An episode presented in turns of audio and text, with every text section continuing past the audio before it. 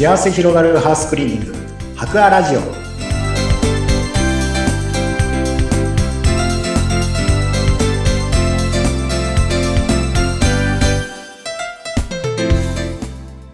皆さんこんにちは。株式会社博アの増田修太です。こんにちは、インタビュアーの山口智子です。えー毎回、白亜さんのスタッフの方にご登場いただき、お掃除に関する様々な知識を教えていただいているこの番組です。えーさて今日は新しく出演してくださる増田修太さんです。よろしくお願いします。よろしくお願いしますえー以前もこの番組、白亜のスタッフの方、結構何人かご出演いただいて、スタッフ紹介というのをしておりました。今日はじゃあ久しぶりにぜひスタッフ紹介、増田修太さんのことを教えてもらいます。まずですね、じゃあ増田さん。はい。白亜に入社したのはいつ頃なんですか？えーはい入社しましたのが、えー去年の5月頃ですねうんうん。あ、じゃあもうまだ、ほやほやという。ああはい1違う年生ですかね。まあ、もうちょっとで1年という。はいうん。え、これは、以前は別のお仕事だったんですか？あーはいそうですねえーハックアが業務委託をしている先のと別の会社にてそのビルメンテナンス的な仕事を行っておりましたそうだったんですね。はいじゃあ、割とちょっと似ているような。あそうですねうんある程度は似ているようなそうですね親戚くらいの仕事あで、うんうんうん、うんはいえ、そしてじゃあ、白亜に入社したきっかけというのは何かあったんですか？あはい。えー業務委託す、委託先ですので、えー今の白亜の部長が時々来てくれていたんですね、ミーティングとかで。はい。その時にその、ちょっと増田こっちに来てみないかってお誘いいただきまして、うん。それで、じゃあ行きますって言って来ました。すごい。ヘッドハンティングですね。どうでしょう。へえ。え、あの、入社してみて、まあ、ビルメンテナンスとちょっとさっきね、親戚みたいな関係ですなんておっしゃってましたけども、はいまた、ハウスクリーニングと、どういったところが大きく違いましたか？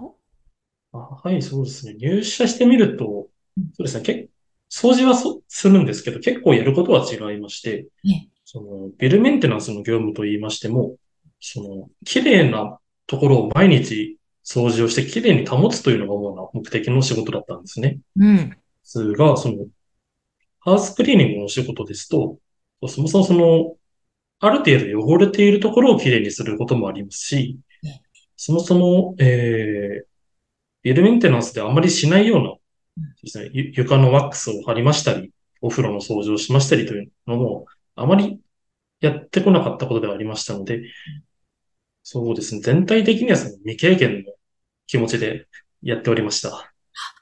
なるほど、なるほど。そっか、やっぱり大きく、確かにそうですよね。お掃除する箇所だったり、その汚れ具合とか違いますもんね。はい。うん。この今の白亜さんでのお仕事において、やりがいを感じることとか、今のところどうですか？あそうですね。やりがいを感じることなんですけれども、うんとにかく今の白亜での仕事はやることの種類が多くてですね、うんえーハウスクリーニングのその床のワックスの仕事もしますし、ええ。エアコンの清掃もしますし、えっと、日にはその害虫駆除の仕事をすることもあるんですけれども、とにかく種類が多くて、また未経験のことも多いんですね。うん。で初めてやるようなことが多いんですけれども、その本当にできないことは多いんですけども、一日一日やってみて、あ、ここができていないなとか、こうすればいいのになっていうのを自分で考えまして、それを翌日またできるようにうん考えてまたやってみて、そうすると昨日と比べてできることが少し増えていくんですよね。ゆっくりですけど。でそれでその昨日と比較して、あ、ここ進歩できたなとか、ここはまだだからもうちょっと考えてやり直してみようとか、そういうふうにちょっとずつ自分を、まあ、進歩というか成長というか、そういうふうに前に進めていけるのが、今自分が楽しいと感じているところですね。ああ、なるほど。素晴らしいですね。一歩、また一歩の積み重ねということですね。ありがとうございます。うーん。えそういう中で、こう、ま、まだあともうちょっとで1年ぐらいということですけども、はいなんかこういうところがハウスクリーニングをやってて楽しいなみたいな部分ってどんなところですか？ああ、はい。楽しいところはですね、えーそしてある日、その、アシスタントとして、そのチーフの方と、えー一般のご家庭のレンジフードの清掃に入ったことがあったんですけれども、その時はその、老夫婦の方がお住まいで、その、ご主人の方がちょっとムスッとしていたんですよね。うんああ、お掃除の人？みたいな。で、その、僕とそのチーフの二人で清掃を始めていたんですけれども、はい。レンジフードの清掃が進んで、少しずつ綺麗になるにつれて、おじいさんの表情が少しずつ和らいでいくんですよね。へえ。そうですね、ツンツンしてたんですけども、うん。お、お、いいね、みたいな感じになってまして、最後その終わった後に完了しましたというと、結構そのニコニコで、あ、お疲れ様って言っていただけて、それが嬉しかったですね。へえ。あ、いいですね。なんか、確かに家が綺麗になっていくと、表情って和らぎますよね。気持ちもそうですし。はい、そうです。おー、それをじゃあ間近で見、ご覧になったわけですね。その方の表情。そうですね。自分もこういう風になるのはいいなと思って。うーん。ええ本当ですね。なんかそうすると、やっぱりやりがいにもつながっていきますよね。はい、そうなんです。うん。逆にこう、ハウスクリーニングではい始めてみて、あ、ここって結構難しいんだな、みたいな、ちょっと壁にぶち当たったところとかあるんですか？